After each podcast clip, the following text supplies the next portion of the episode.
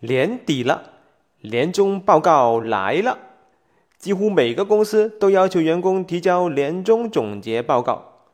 有些公司对这个报告呢没有什么具体的要求，有一些公司要求要写多少多少千字，有一些公司甚至有一个年终报告的模板。年终报告对我来说压力并不大，我是一个随手就可以写几百字的人。但是对于我的一些同事来说，年终报告就是一个不容易的事情了。有个别同事会偷偷的问我借阅总结报告，我心里面就想，总结报告是我向公司展示我的工作成绩的大好机会。如果我的报告给你看了，你写的比我更好，对我岂不是大大的不利？所以呢，我就只能很虚伪的跟他说：“呃，不好意思，我的总结报告也没有写完呢。”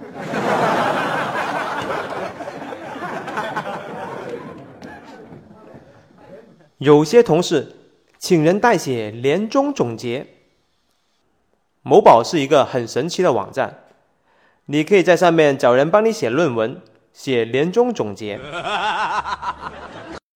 而有一些人把去年的年终总结改一下就提交上去了。我问：“你不害怕你们公司的领导发现吗？”他呵呵一笑：“不用担心，这个年终总结就是走走过场，他们是不会发现的。”他们公司的领导并没有发现这个年终总结就是去年的那一份，我实在佩服这一个公司。对于这个公司，我真的是佩服到五体投地啦！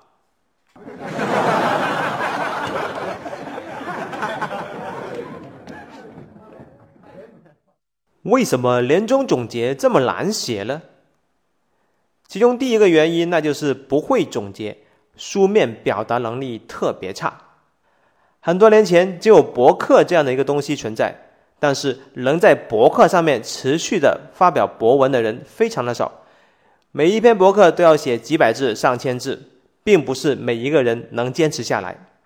于是有人发明了微博，这个字数呢还不能太长，于是微博就火起来了。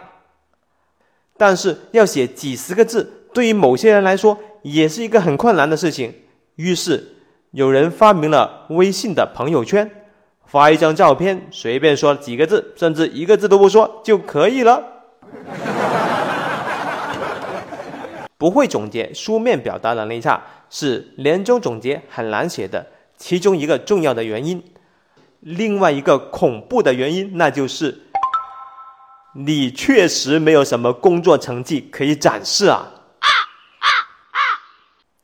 您应该如何对待这个年终总结呢？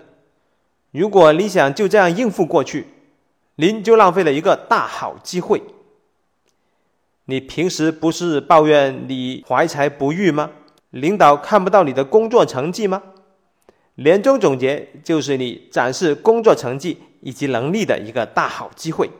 要在职场上更上一层楼，你的表达能力。包括书面表达能力以及口头表达能力，都是一种相当重要的能力。而年终总结可以帮助你提升总结能力和表达能力。年终总结你可以做得更多更好，不仅仅是总结，你还可以写上你的工作计划以及你对公司的一些建议。你还可以做一份漂亮的 PPT，在领导和同事面前展示。锻炼你的演讲能力，你还可以单独找领导汇报工作成绩。这里偷偷告诉你一个绝招，那就是请领导吃饭。你可以跟领导说：“领导，今天晚上有空吗？我想请您吃饭，感谢你一年以来对我的栽培，同时也想请你多多指教指导我的工作。”你看我是多么的虚伪啊！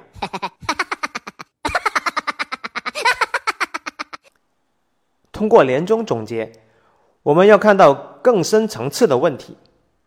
年终总结一年你才有一次机会展示你的工作成绩，这是远远不够的。平时你就需要主动的向你的领导汇报工作情况，多多的展示你的工作成绩。你可能会说，咱们公司啊，有一些人呢，就是平时不干活的，就喜欢对领导阿谀奉承、夸夸其谈。我很不屑于这些人，我情愿做一个默默无闻的老黄牛，把事情干好了就可以了。少说多做是职场上的一个大忌，不要少说多做，你要多说多做。